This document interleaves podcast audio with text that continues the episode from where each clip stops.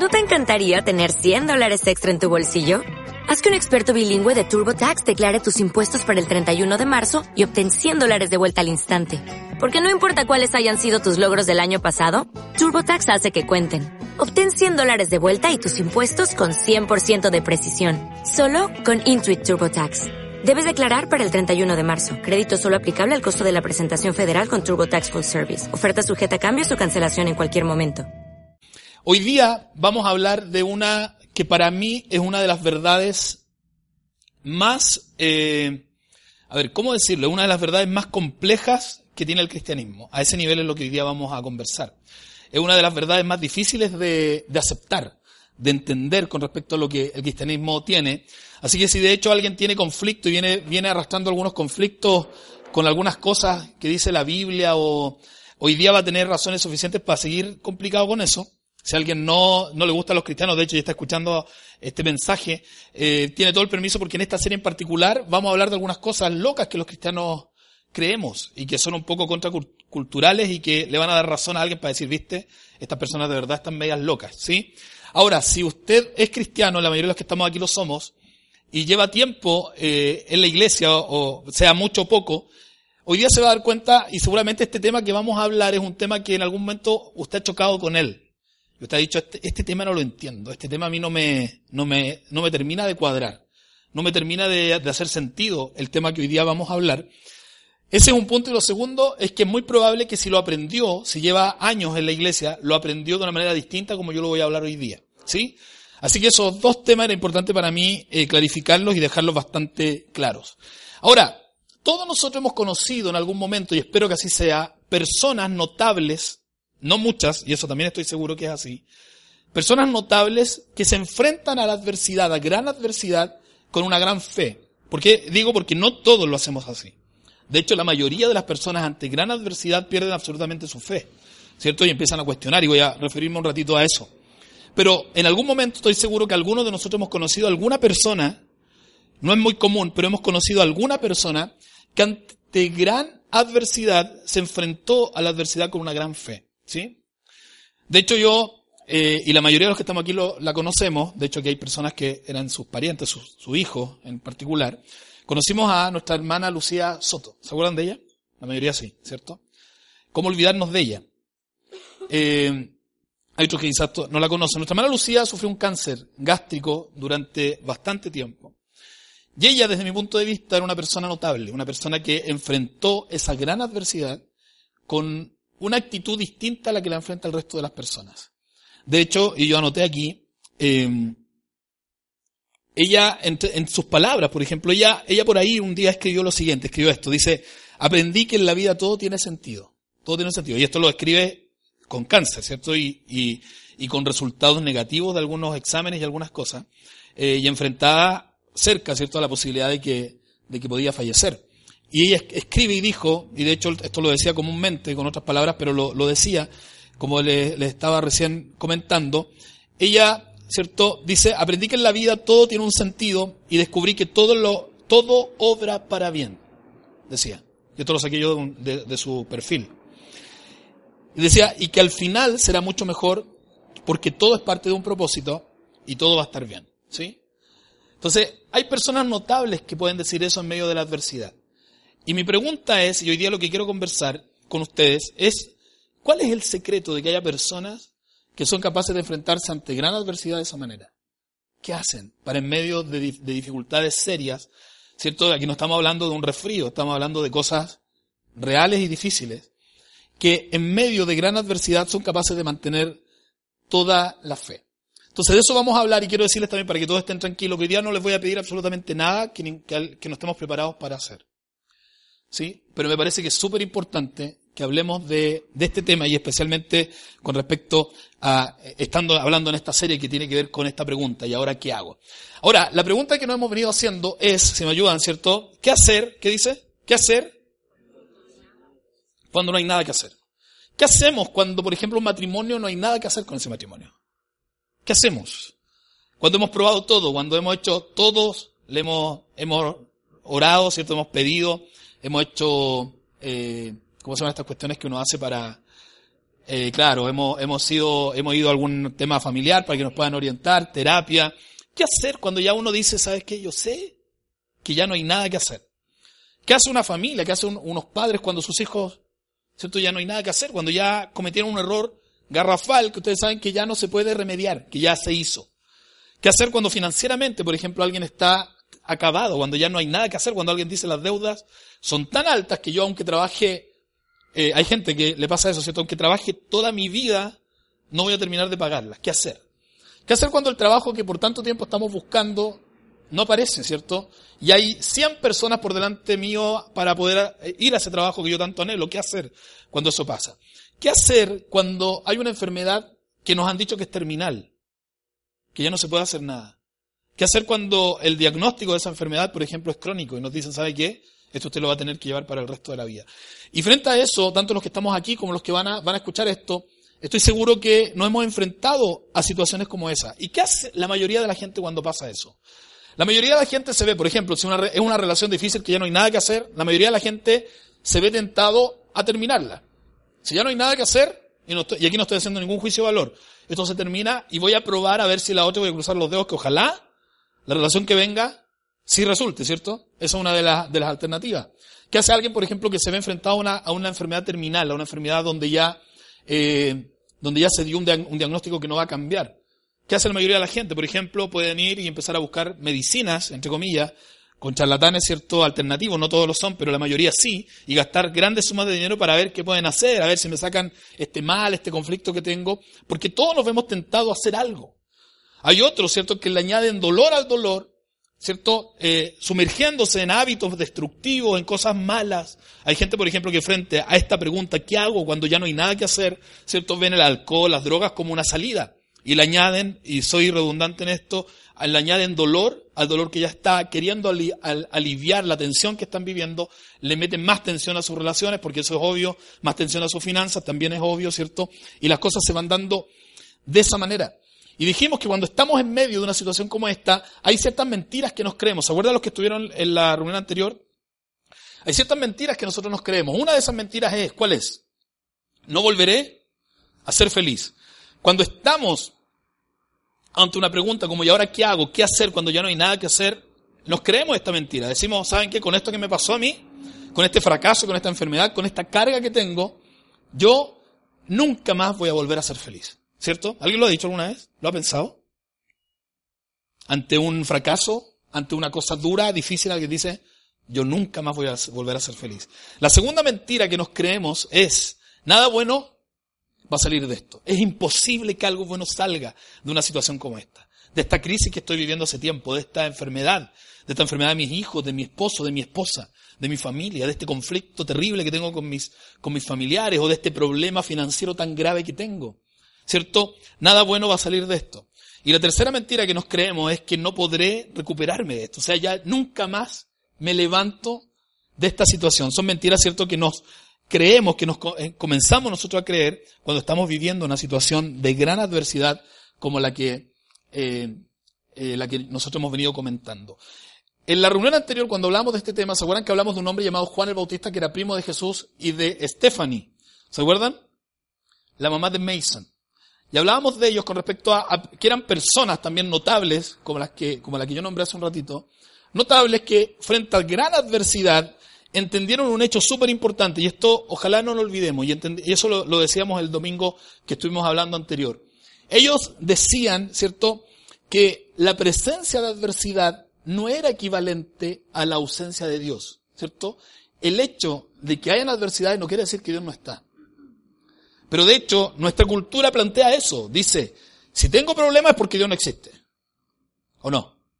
Si tengo tantos problemas es porque algo está pasando. Alguien no me está escuchando, alguien se está haciendo leso, o alguien lisa y llanamente no existe. De hecho, hay argumentos en contra de la existencia de Dios que tienen que ver con el problema del mal, de la adversidad. Alguien dice, si hay mal, si a mí me toca el mal, entonces hay un Dios que no está existiendo. Y lo dijimos eh, ese domingo de la siguiente manera. ¿Se acuerdan? Decíamos lo siguiente, decíamos, aunque a veces Dios parece estar en silencio, ¿se acuerdan? Específicamente hablando de Stephanie, la mamá de Mason y de Juan el Bautista en particular, decíamos, aunque Dios a veces parece estar en silencio, ¿qué decíamos? Él nunca está ausente. y tampoco nunca está apático. Y apático queremos decir que no le interesa lo que nos está pasando. Entonces nosotros dijimos, aunque a veces Dios parece estar en silencio, Él nunca está ausente y nunca está apático. Ahora, si somos honestos, no le podemos simplemente echar la culpa a, a la gente. A la gente, si la gente cree eso. La mayoría de nosotros cuando estamos frente a un problema y una adversidad empezamos a mirar al cielo y decimos, ya voy, ¿cuándo aparece usted?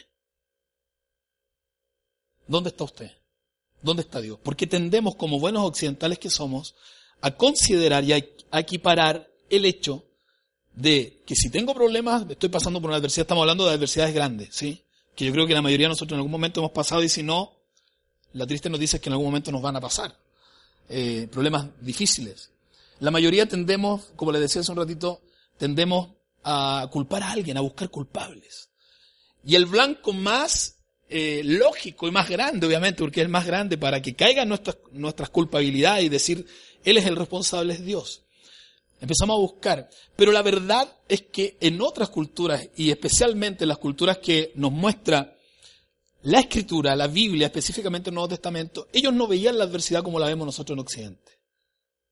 Ellos no empezaban a buscar, en su mayoría, no era una cosa como hoy día que todos empiezan a buscar culpables, no buscaban culpables de inmediato, sino que tenían la posibilidad de ver la adversidad como parte de, como que la adversidad era parte de, y no cuestionaban a Dios en su mayoría, ni, ni decían, bueno, si esto me está pasando a mí, esto quiere decir que Dios no existe, ¿sí? Pero en nuestra cultura, el tema es que sí. Tiene una perspectiva mucho más amplia que la que nosotros tenemos. Ellos veían, ¿cierto?, que la adversidad que los problemas, que las, las grandes dificultades, eran era posible que así fuera, que hubieran conflictos graves. Una de estas personas, y a mí me parece que el mayor ejemplo y el más importante que nosotros podíamos conocer, se llamó Saulo de Tarso. Saulo de Tarso es conocido por nosotros como el apóstol Pablo. ¿Se, acuerdan de él? ¿Se acuerdan de él? ¿Sí? ¿Lo han escuchado? El apóstol Pablo tenía algunas cosas que se igualaban con nosotros. Una importante era que el apóstol Pablo no vio a Jesús ni crucificado, creo yo. Lo que sí, no lo vio resucitado, ¿sí? Ni lo vio ascender al cielo. No lo vio. Los otros discípulos sí. ¿Ya? Por lo tanto, estaba en igualdad de condiciones con nosotros. ¿Nosotros, alguien lo vio? ¿No? En la tele puede ser cierto, pero nunca en persona. El resto de los discípulos sí lo habían visto. Estar crucificado, morir, resucitar y ascender. Entonces con esa, porque uno podría decir, ya, pero es que con eso la fe que tienen que tener. Pablo no lo vio. Pablo, de hecho, dice Lucas, que escribe eh, el libro de los Hechos de los Apóstoles, donde está escrita la historia de la iglesia primitiva y, por, y ahí también está escrita la historia de Pablo. Lucas dice que de hecho Pablo era un perseguidor de los cristianos, no le gustaban los cristianos. Entonces, primero, no, vio lo que vieron los demás, y segundo, a Pablo no le gustaban los cristianos. Así que si alguien está escuchando esto y no le agrada a los cristianos y cada día le agradan menos, eh, los cristianos están también en igualdad de condiciones. A Pablo no le gustaban. De hecho, era un perseguidor. Era el ícono de los hebreos que perseguían a los cristianos y los mataban, de hecho. Pablo fue testigo, ¿se acuerdan los que conocen más la Biblia un poquito más? Fue testigo de la muerte del primer, el primer mártir de la iglesia que fue Esteban. Él estuvo ahí cuando lo asesinaron. Ese era Pablo. Y en un viaje, justamente en una campaña de terror donde él iba a buscar para apresar y después matar cristianos, la Biblia dice, cuenta la historia de, relatada por Lucas, que Dios se le aparece, Jesús se le aparece a Pablo. Se le aparece en ese momento y su vida cambia, se abren sus ojos para ver la realidad acerca de Jesús. Por lo tanto, él, entendamos esto muy bien, Pablo empieza a darse cuenta, ¿cierto? Que él ahora sí va a empezar a, entender la voluntad de Dios y de hecho lo hace. Él deja todo lo que tenía, dice, por seguir a Jesús. O sea, su vida cambió. Si alguien se convirtió de verdad fue Pablo. ¿Han visto ustedes alguna persona a ver que se convierte y que cambia así increíblemente y uno dice, oye, este Mira cómo, ese era Pablo. Porque de perseguidor, ¿cierto? Del antagonista máximo de los cristianos, Pablo se transforma en un seguidor así, pero devoto, devoto de Jesús. Él entiende que tiene un llamado, un llamado a predicar el Evangelio a los gentiles, a la gente que no era judía. Por lo tanto, fue a través de Pablo que nosotros recibimos el Evangelio en América. Él llegó hasta Europa. Y de Europa todos sabemos, ¿cierto? Se convierte en, los, en Europa, se convierte en el Evangelio. Y después de eso llega a América y nosotros podemos alcanzar fue a través de este personaje que no vio a Jesús resucitar, que no lo vio morir, eh, que no lo vio ascender al cielo. De ese perseguidor fue que nos llegó a nosotros. Y Pablo, Por lo tanto, está en esta nueva vida, en este momento cuando él dice, ahora sí. Si Pablo hubiera tenido Facebook, creo yo, hubiera escrito, ahora sí que estoy en el camino correcto, estoy siguiendo la voluntad de Dios, eh, gracias Señor, feliz con los hermanos, está en su primer, primerísimo amor. Y en ese momento cuenta la historia de la iglesia que a Pablo le empieza a venir una dolencia física fuerte. La mayoría de los, de los historiadores de la iglesia, los comentaristas dicen que era algo físico. Él empieza a vivir una dolencia, empieza a sentir cierta enfermedad fuerte en su vida. Entonces uno, uno tiene que pensar, ¿cierto?, en lo que pasaba por la cabeza de este hombre. Me convertí, antes era perseguidor, ahora dejé todo por seguir a Jesús. Estoy listo para hacer lo que Jesús me mandó a hacer. Pero en ese momento, según lo que dice la historia de la iglesia, él empieza a sentir cierta enfermedad. Cierta enfermedad que la Biblia dice, que las cartas que se escribieron acerca de él, dicen que era una enfermedad que empezó a ir en aumento. Entonces, cuando nosotros seguimos la voluntad de Dios y hacemos algo pequeño, si decimos lo que estoy haciendo, y nos viene un problema, nos dice, chuta. Parece que por mejor, he escuchado gente, a mí mucha gente me ha dicho, oiga, ahora que estoy acercándome a Dios, me pasa esto, entonces mejor me quedo lejos, ¿no? Exactamente eso le pasó a Pablo. Él se empieza a acercar y empieza a sentir un problema, un problema, un dolor, algo. Y esta es la manera que él lo relata. Miren, fíjense bien. Él escribe en la segunda carta de los Corintios y él dice, Así que para impedir que me volviera orgulloso, y aquí hay algo importante, lo primero que él dice, que ese dolor que él sentía, ¿sí? que lo vamos después, vamos a ver cuál era el dolor, si hubiera alguna. Así que para impedir que me volviera orgulloso, o sea, ese, lo primero que ese mal tenía un propósito. ¿Lo ven? ¿Cuál era? Era impedir justamente, como bien ustedes lo dicen, que él se volviera orgulloso. O sea, él descubrió el propósito de ese mal. No lo descubrió, y aquí hay algo, él no lo descubrió como al tiro, así como le empezó el dolor, o la enfermedad que tenía, no, no, no sabemos cuál era, y él dijo, ah, esto es para esto. No, no fue así. Fue de tiempo, según lo que los historiadores dicen, de tiempo donde él se estuvo ahí, ¿cierto? Quebrándose la cabeza y diciendo, Señor, tú sanas a otro, a mí no, a mí mandaste a hacer un trabajo, ¿por qué a mí no? ¿Qué pasa? ¿Cierto? Estamos especulando un poco, pero es más o menos la lógica de lo que deducimos de lo que está escrito. Entonces, lo primero, que este problema que él tenía, esta gran adversidad, porque era una gran adversidad que él estaba viviendo, este momento de, ¿y ahora qué hago? que Pablo está, le está pasando? Tenía un propósito, ¿sí? Eso es lo primero. Y lo segundo que dice, dice, se me dio, y, y marcamos en amarillo la palabra se me dio, porque quiero decirles algo importante. Esta palabra está en positivo. Pablo está utilizando una palabra griega que se utilizaba para decir cuando a uno le daban un regalo para el cumpleaños, cuando a uno le daban una cosa buena, ¿sí? Cuando uno le dan una cosa buena, esa era la palabra que se utilizaba en el griego que fue traducida al español, ¿cierto? Es la palabra que él está usando, se me dio. O sea, era algo en positivo, en lo que Pablo está diciendo. Y esto es muy importante porque fíjese lo que viene ahora. Se me dio, ¿van conmigo la lectura? ¿Sí? ¿Qué se le dio? Una espina en mi carne. Otras traducciones dicen una estaca. Una estaca en mi carne. Y después él aún más profundiza en cómo él percibe este regalo. Fíjense, porque usó una palabra positiva para referirse a algo negativo.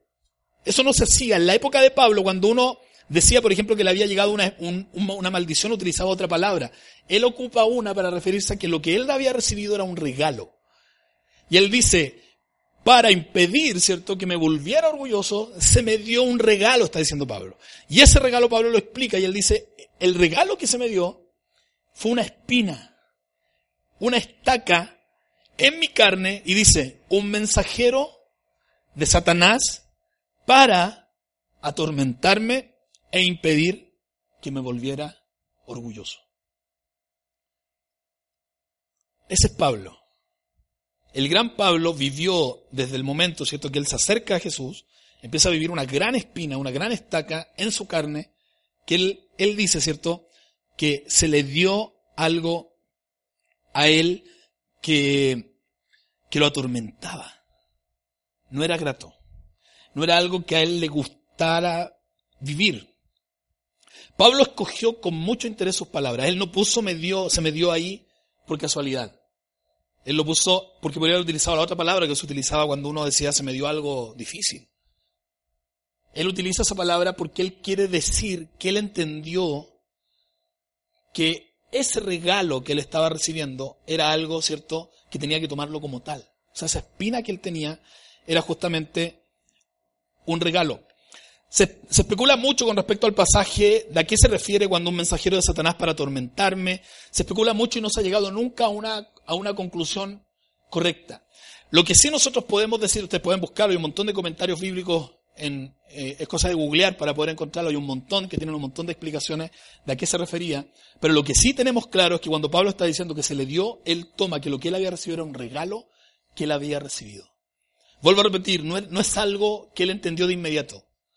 No es algo que se dio cuenta el primer día que le empezó a leer, oh, qué rico el, regalito que me llegó.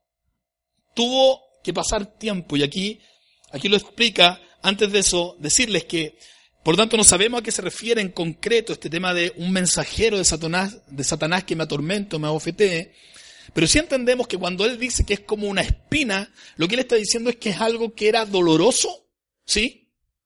Eh, ¿Cuántos se han enterrado una espina o una estaca?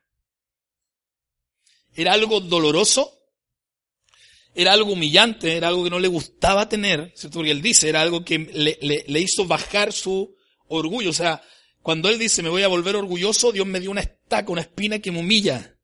Y lo último era algo que lo debilitaba. Así vivía Pablo. El gran Pablo, toda su vida de cristiano la vivió con algo, con una espina en su vida, que era dolorosa, era humillante y era debilitante. Cuando nosotros nos quejamos de nuestra vida, ¿cierto? Decimos, oh, sufro tanto por, por Cristo, me toca tanto, tan duro, por Él, podemos hoy día sentirnos un poco mejor, ¿o no? Cuando vemos que el increíble Pablo, el apóstol Pablo, el escritor de 14 de los 27 libros del Nuevo Testamento, ese fue él, el que plantó iglesias en toda Europa, en, perdón, en toda Asia, y de Asia en parte de Europa. El que hizo al final, el que logró, ¿cierto?, a través de él que Dios hiciera llegar el Evangelio a todo el mundo. Ese Pablo vivió toda su vida como cristiano con una espina que era dolorosa, humillante y debilitante. Así vivió Pablo. ¿Qué era lo que él tenía? Hay un montón de hipótesis con respecto a lo que era. Unos dicen que Pablo tenía epilepsia. Y lo humillaba porque cada vez, dicen algunos, por ejemplo, Pablo, un, gran orador, ¿cierto? Alguien que hablaba, estaba hablando y le venían ataques de, epilepsia, dicen algunos. Ataques, ¿cierto? Que le, le hacían que le viniera epilepsia. Y en esa época podemos entender, la epilepsia no es vista como era vista hoy día, era vista como un demonio. ¿Se acuerdan? Entonces decían, este hombre tiene un demonio, decían según los que si era la epilepsia. Entonces le, absolutamente le hacía a él perder su autoridad, su capacidad oratoria cuando estaba tratando de entregar el mensaje de Jesús. Otros dicen que lo que Pablo tenía era depresión. Si uno lee las cartas de Pablo, uno puede decir, sí, tiene bastante razón para estar deprimido. Habla, habla de gente que lo traicionó, habla que, que lo azotaron, habla que, cierto, uno podría decir, oh, sí, debe haber estado deprimido, pero no se sabe si era eso.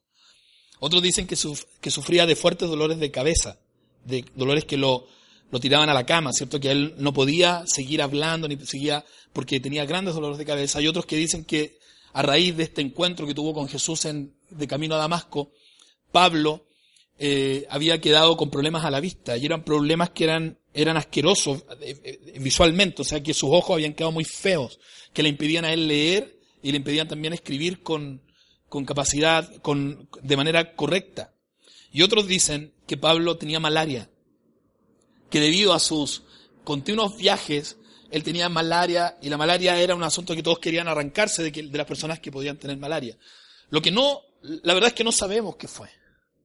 No se sabe con exactitud cuál era esta espina que él tenía clavada, cierto, que lo atormentaba, pero lo que sí sabemos, vuelvo a repetir, era que era algo que era doloroso, era algo que era humillante y era algo que era debilitante. Eh, con eso vivió, ¿cierto?, este gran, gran hombre. Ahora, ¿cómo respondió Pablo? ¿Cómo responderíamos nosotros si nos está pasando algo así? Si tenemos cualquiera de, estas, de estos cinco regalos.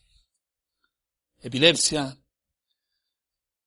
depresión, dolores terribles de cabeza, malaria. ¿Cómo responderíamos? Y esta parte a mí me encanta hablarla, porque Pablo responde de la misma manera que responderíamos nosotros. ¿Saben qué hizo él?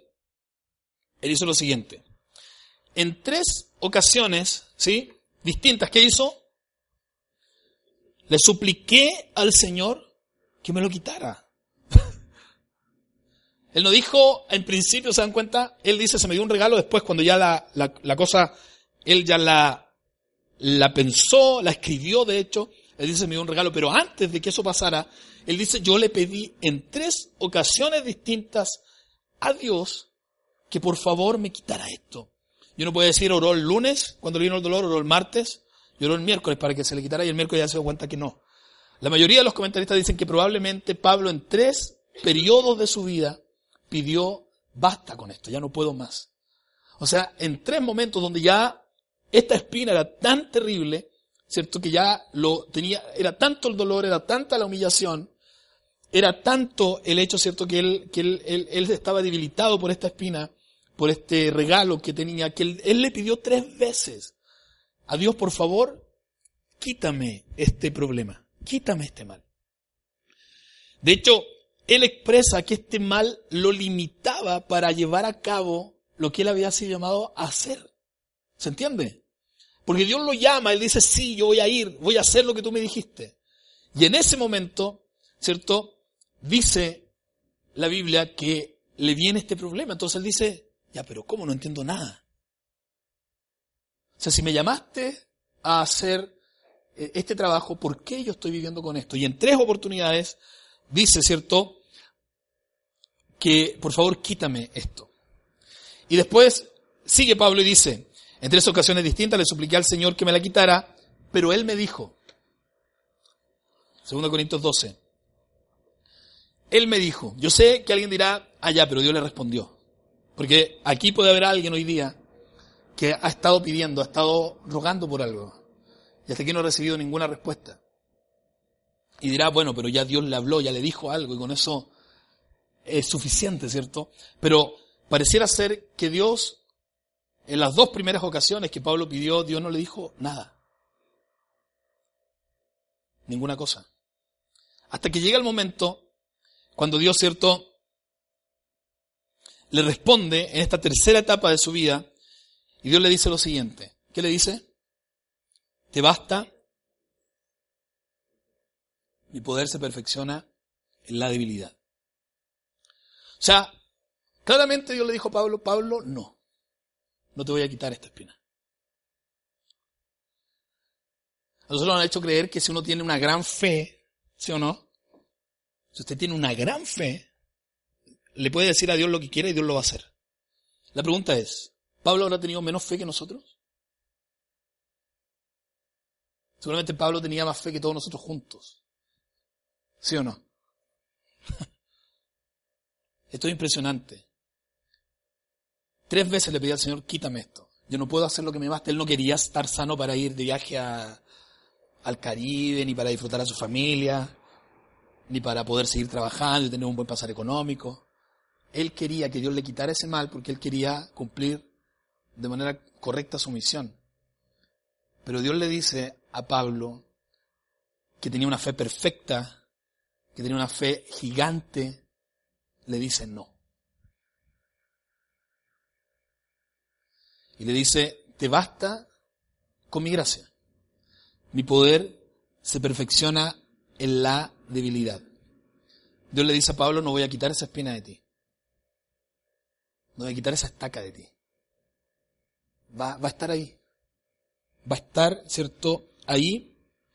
Porque literalmente, y es lo que yo leo ahí, mi poder alcanza su, la perfección, el nivel más alto en la debilidad de las personas. Es ahí donde Dios más, ¿cierto? Eh, más gloria se lleva. Por lo tanto, si volvemos a lo que Pablo le pasa, podríamos decir, Pablo tenía una espina que era dolorosa, ¿sí o no? Era humillante, era debilitante, y ahora tendríamos que agregarle que iba a ser permanente. A mí me gustaría que por un segundo nosotros nos pusiéramos en los zapatos de, de Pablo. que por un momento nosotros dijéramos, ya. Entonces no, la respuesta es no. Cuando él dice, ¿y ahora qué hago? Le dice, él empieza, dice, ya, lo, primero que él actúa, voy a pedir que Dios haga algo. Pero en ese momento, Dios le dice, ¿cierto? no. Pero junto a esto, de decirle no, ya lo habíamos visto hace un rato, Pablo sabe que esta espina, y por eso lo entiende como un regalo, esta espina que él va a tener permanente en su vida, que es dolorosa, que es humillante, que es debilitante, tiene un propósito. Lo primero que él entiende, ¿sí? Y el propósito en este caso era que él no se volviera orgulloso. Pero lo segundo, que es lo que aquí Dios, el Señor le, dice a Pablo, es que esta espina, este regalo, lleva una promesa. ¿Se entiende? Este mensaje se llama la promesa y el propósito. Ese regalo tenía un propósito, Pablo lo descubre, ¿sí? Pero lo más importante que esa promesa tenía es que tenía, perdón, que ese regalo tenía, es que ese regalo tenía una promesa. Y la promesa es, mi gracia es suficiente para ti. Mi poder se va a perfeccionar en tu debilidad. O sea, te voy a usar el mensaje para llevar el mensaje mío al mundo entero y mi poder va a ser gigante en ti porque mi poder se hace grande en medio de la debilidad de las personas. ¿Sí? ¿Qué hizo Pablo? Es la pregunta. Dijo, ya no, pues así no. O usted me quita esto, o yo, o yo no puedo hacer lo que me mandó a hacer. ¿Cómo lo voy a hacer? La historia dice que gracias a Dios, Pablo se levantó, ¿sí? estoy tratando de graficar lo que pasó, se levantó ese día, se sacudió las lágrimas, ¿cierto? Se, se puso en pie, así que podía hacerlo todavía, y siguió haciendo lo que tenía que hacer, hasta el último suspiro de su vida. Lo hizo. Y él no, él estaba igualado con nosotros, nunca vio a Jesús ascender, resucitar, no lo vio. Él simplemente creyó. Creyó. Se puso en pie, y vio en su propia vida, en su carne, en sus acciones, que la promesa que Dios le había dado junto a ese regalo era gracia y poder. Lo vio hasta el último día y nosotros lo vemos hoy día. Un hombre devastado por un problema, devastado por una, una terrible enfermedad, ¿cierto? Hizo que el mundo entero conociera acerca de Jesús. Entonces, él después dice, Y si Pablo hoy día, ¿cierto? De alguna manera nosotros estuviera aquí y nosotros le dijéramos, ya, Pablo, ¿qué hacemos cuando no hay nada que hacer?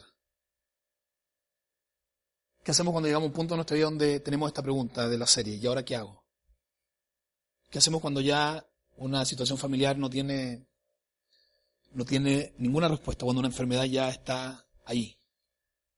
Yo sé que esto choca con lo que nosotros muchas veces nos han dicho. Si usted tiene mucha fe, todo lo que usted pida va a ser así. Eso no es bíblico según lo que estamos viendo. Pablo tenía una tremenda fe, pero Dios no quiso. Si Pablo, le diríamos, Pablo, ¿qué hacemos cuando, cuando llegamos a un punto donde ya no hay nada más que hacer? Y Pablo dice lo siguiente, dice, por lo tanto, dice él, gustosamente, ¿qué dice? ¿Cómo dice? Por lo tanto, gustosamente, ¿qué, entiende por esa palabra? Gustosamente. Con gusto. Felizmente con gusto, no así como regañadiente, sino que gustosamente haré más bien alarde. Si uno busca en el diccionario la sinónimo de, alarde, ¿cierto? Es como, como quebrarse, como, ¿cierto? Lo diríamos en nuestro lenguaje. Pavonearse, un lenguaje más antiguo, ¿cierto? Como jactarse. Quebrarse, jactarse. Entonces yo gustosamente me voy a jactar, voy a hacer más bien alarde de mis debilidades para que permanezca sobre mí el poder de Cristo. O sea, ya no voy a ocultar más esto que me está pasando. Sé que la gente ya no voy a hacerme más el leso cuando la gente me quiera preguntar algo. Sé que de aquí en adelante a mí me van a... Este, esta espina que tengo ya la, hoy ya la gente la... A mí me hacen parte, o sea, somos uno con esto. Me van a estar siempre preguntando, voy a estar siempre teniendo que hablar de esto y yo voy a hacer alarde, más bien, de mi debilidad para que permanezca sobre mí el poder de Cristo. Y él dice, porque es la manera, ¿cierto? Era la forma que finalmente Pablo había entendido de entender este regalo que él había recibido. Era la forma de que, el, que esta, esta tremenda adversidad se transformara para él en un regalo. En algo que realmente él le estaba haciendo, él estaba cumpliendo la voluntad de Dios, por lo tanto a través de eso para él era suficiente. Y aquí me gustaría que nosotros no olvidáramos esto, que es súper importante y que es necesario. Dice, debemos abrazar nuestra incapacidad para, o sea, es un requisito, un prerequisito, perdón, para experimentar la capacidad de Cristo. Y después Pablo continúa y dice, por eso me regocijo en mis debilidades, en, los insultos, en las privaciones, en las persecuciones y dificultades que sufro por Cristo. Porque cuando soy débil, me ayudan a leer, dice, porque cuando soy débil, entonces soy fuerte. Pablo había entendido el gran punto de, este tema. Que él había entendido que cuando él era débil, que mientras más débil fuera, entonces más fuerte iba a ser en Dios. Y alguien dirá, pero eso no es lo que nosotros hemos aprendido. En nuestra cultura no es así. En nuestra cultura tenemos que estar seguros, hacernos fuertes, ¿sí? Eh, crecer, ojalá en todas las áreas y no está mal. Pero muchas veces si no tenemos eso, sentimos que estamos un poco a la deriva. Pero Pablo dice, o sea, para que Cristo se pueda manifestar en mí con toda potencia y todo poder, yo necesito empezar a reconocer mi incapacidad y mi debilidad. Si alguien dirá, pero es que esa no es la manera, yo no creo que pueda ir por ese lado. Pablo seguramente nos diría, esa es la razón porque tú no puedes ver en tu vida la gracia y el poder de Cristo actuando. Porque mientras no reconozcamos lo débiles que somos, eh, no puede haber algo ahí que comience a actuar. Porque cuando somos débiles, cuando fuertes nos volvemos. Cuando, cuando reconocemos nuestra incapacidad es cuando podemos empezar a gozar de las capacidades de Cristo. Cuando de alguna forma abrazamos nuestra adversidad. Cuando decimos ya, esto es lo que Dios quiso para mí, este, este está dentro de su plan y yo lo abrazo y yo lo recibo como un regalo que tiene una promesa y un propósito cuando Dios comienza a actuar. Sé que todo tiene que ver con lo que decíamos al principio.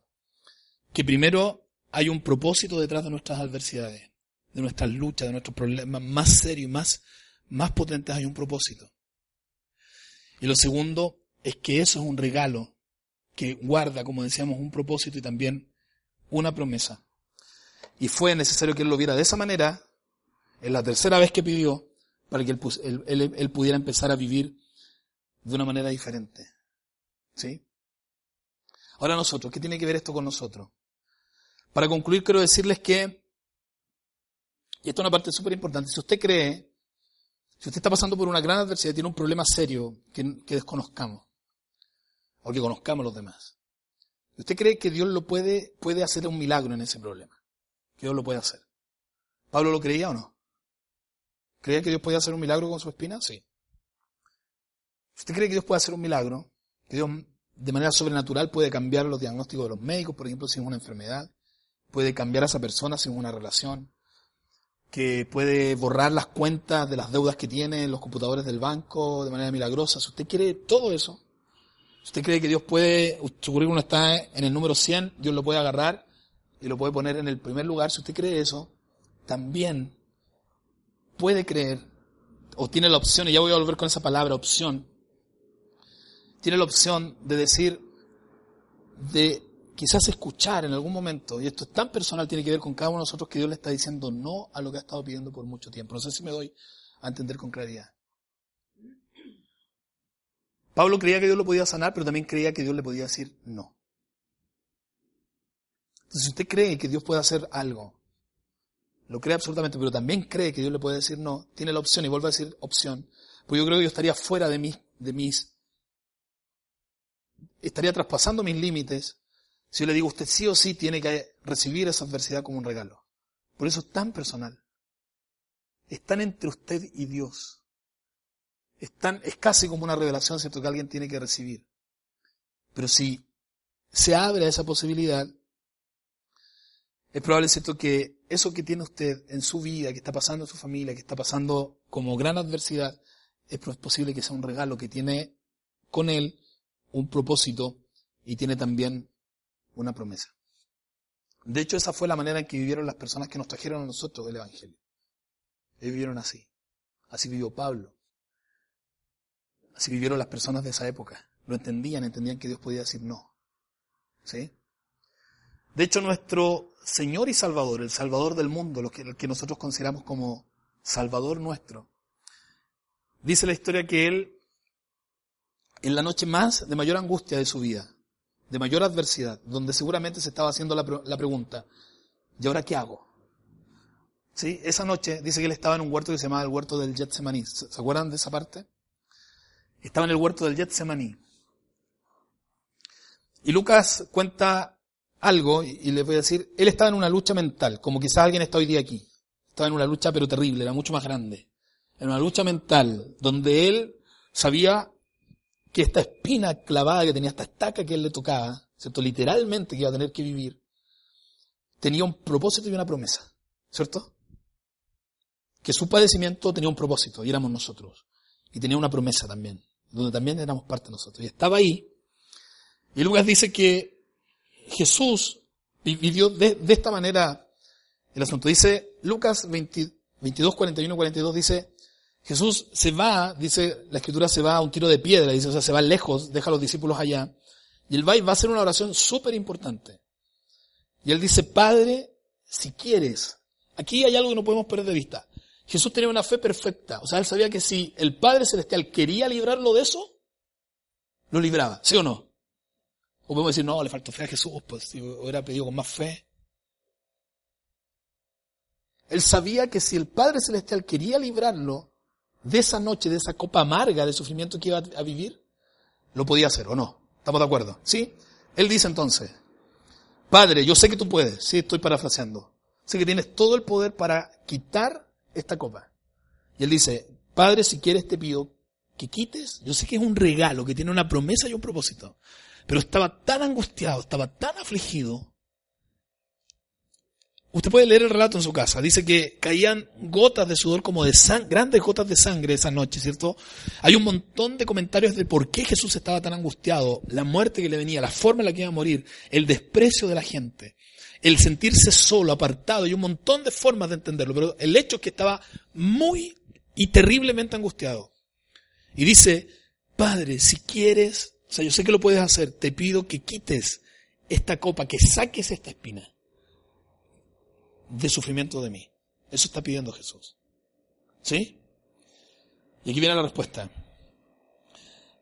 O viene lo que, la respuesta todos la conocemos.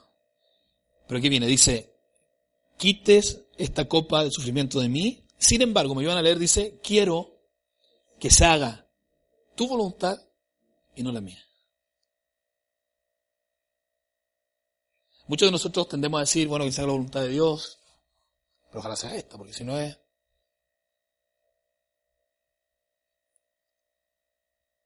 Pablo, estoy recién acercándome al Señor, Él me tiene que ayudar. Si no me ayuda, ¿cómo yo lo voy a servir? Que me dé una manito, que me quite estas cosas. Jesús dijo, tú tienes todo el poder para quitarme esta copa amarga de sufrimiento que voy a tener, pero él dijo, pero lo más importante aquí es que se haga la voluntad tuya y no la mía. Yo estoy seguro que si nosotros le preguntáramos a Juan el Bautista, a Pablo, a Lucía Soto, miren en la categoría que pongo a la, querida hermana Lucy, les preguntáramos si pudieran elegir, si pudieran elegir ese tormento, ¿lo volverían a elegir? Yo estoy casi seguro que dirían que no. Que pase, ¿cierto? Que pase. Pero también estoy absolutamente seguro, y de hecho lo escuché en algún momento de ella, que no renegarían, no renegarían nunca de todo lo que Dios hizo en el proceso de vivir con ese regalo. Todo lo que aprendieron, de todo lo que significó para personas, de todo lo que se hizo a través de eso. Pablo diría así, yo preferiría que no me tocara, pero cuando miro el fruto, cuando miro la promesa y veo el propósito, ¿cierto? Si Pablo viniera hoy día aquí de, manera mágica apareciera, sobrenatural apareciera, diría, los veo a ustedes aquí en Chile, en la, último lugar del mundo, como dice el hermano Montaner, él diría, los veo a ustedes y no, preferiría, preferiría porque veo aquí el propósito. Veo aquí la promesa. Y de alguna manera ahí, me parece a mí, está el secreto de lo que hablábamos al principio. Por aquí de, podemos sacar algo súper importante de aquí. Hay dos cosas importantes. Una, lo primero es que tenemos permiso para pedirle a Dios que quite de nosotros la copa amarga. ¿Cierto? ¿Están de acuerdo? Que Dios saque esa espina. Eh, tenemos esa posibilidad, ¿o no? Tenemos el permiso para hacerlo, para orar cuantas veces queramos. Pero la no tan buena noticia es que Dios puede decir no. No lo voy a hacer. Esa es la, es la no tan buena noticia. Pero voy a terminar diciéndoles que estoy seguro que todos nosotros estamos infinitamente agradecidos de que esa noche, en el huerto del Getsemaní, el Padre Celestial le haya dicho no a Jesús. ¿O no? Repito, estamos infinitamente agradecidos de que esa noche en el huerto del Getsemaní, cuando mi Señor, su Señor, el Señor del mundo, estaba pidiendo que le quitaran esa copa, el Padre Celestial le haya dicho a Jesús no. Y que Él haya tomado ese regalo que contenía una promesa y un propósito. La aplicación es la siguiente. ¿Estaría usted dispuesto a, a recibir esa gran adversidad que ha estado viviendo? Ese no de Jesús como un regalo que contiene una promesa y un propósito? No es que lo va a hacer, sino si estaría dispuesto a recibir ese, ese regalo, esa aflicción, esa adversidad que nosotros hemos entendido hoy día que es un regalo, que contiene una promesa y un propósito. ¿Estaría dispuesto a, a considerar que eso puede ser así? Si estaría dispuesto, si usted dice, sí, yo creo que Dios me puede sanar, yo, yo creo que Dios puede hacer un milagro, pero también creo que el Señor como soberano que es me puede eh, decir a mí, me puede haber estado diciendo hace bastante rato ya, no. El propósito es posible que aún usted no lo conozca, que no se haya develado aún, que, que no sepa cuál es ese propósito. Pero lo que sí, la promesa está muy, muy clara, cuál es, ¿cierto? Mi poder, o sea, mi poder va a estar contigo. Yo no te voy a dejar solo. Mi gracia te va a permitir poner un pie delante del otro, como lo hizo Pablo, como lo hizo Juan el Bautista, como lo hizo Stephanie, mamá de Mason, como lo hizo Lucía Soto. Mi gracia te va a permitir poner un pie delante del otro y seguir avanzando porque plan y propósito hay. ¿Sí? Vamos a orar eh, por lo que hablamos. Yo sé que es un tema eh, difícil. A ninguno de nosotros nos gusta que nos digan que no. Ni siquiera en, en nada nos gusta que nos digan que no. Menos cuando estamos atravesando una gran adversidad. Cuando estamos esperanzados quizás que algo se recomponga, que algo cambie, que algo mejore, que una sanidad se realice. Yo aquí no he dicho, y vuelvo a repetir, que Dios no puede hacer el milagro, hemos dicho que sí lo puede hacer. Pero también hemos dicho que eso no va a depender, y ahí sí hemos dicho algo que es significativo, de cuánta fe tengamos. Basta fe, dice que si es pequeñita como un grano de mostaza, Dios lo puede hacer, porque finalmente la gloria y quien lo hace es Él. El punto está que Él también puede decir no a algunas situaciones como hasta aquí le ha venido diciendo. Y hubieron personas notables que al principio nos hicimos la pregunta dijimos, ¿qué caracterizaba a esas personas notables? ¿Por qué podían vivir así? Porque estoy convencido, recibieron su adversidad como un regalo que contenía una promesa y contenía un propósito. ¿Sí? Oremos, Padre. Gracias, Señor, te doy por, por este día en el cual nos hemos podido reunir aquí. Te quiero pedir, Señor, que, que tú nos ayudes a, a entender, a entender lo que nos está pasando. Que si alguien, alguno de nosotros, está viviendo, ha vivido o va a vivir una gran adversidad, Señor, hoy día se pueda disponer, así como cree, Señor, que tú puedas hacer un milagro, se pueda disponer a considerar que eso también puede ser un regalo que contiene una promesa para esa persona y un propósito para esa persona. La promesa es la misma para cada uno de nosotros, Señor. Y es que tu gracia se va a perfeccionar, va a mostrar su mejor versión, va a mostrar su mejor cara, Señor, en medio de la debilidad que estemos viviendo. Señor, el propósito quizás no ha sido develado para algunos, todavía no lo conocen. Pero vuelvo a repetir, tu gracia, Señor, es la que nos da sustento, la que necesitamos para poder seguir adelante. Yo te quiero pedir en forma muy especial por aquellos que están viviendo hoy día una gran adversidad y como Pablo han estado pidiendo una, dos, tres veces. Creen que es condicionante, creen que les impide hacer lo que tienen que hacer. La esconden, Señor, no quieren mostrarla, quieren que de alguna manera eso cambie. Pero quizás hoy día, Señor, están recibiendo a través de lo que hemos conversado un no de parte tuya. Quiero finalmente, Señor, darte gracias por el no que recibiste ese día en el huerto del Getsemaní. Gracias por haber obedecido, Señor. Gracias por haber muerto, por haber bebido esa copa amarga por mí y mis hermanos que están aquí. Gracias por haberlo hecho, Señor. En el nombre de Jesús, amén y amén.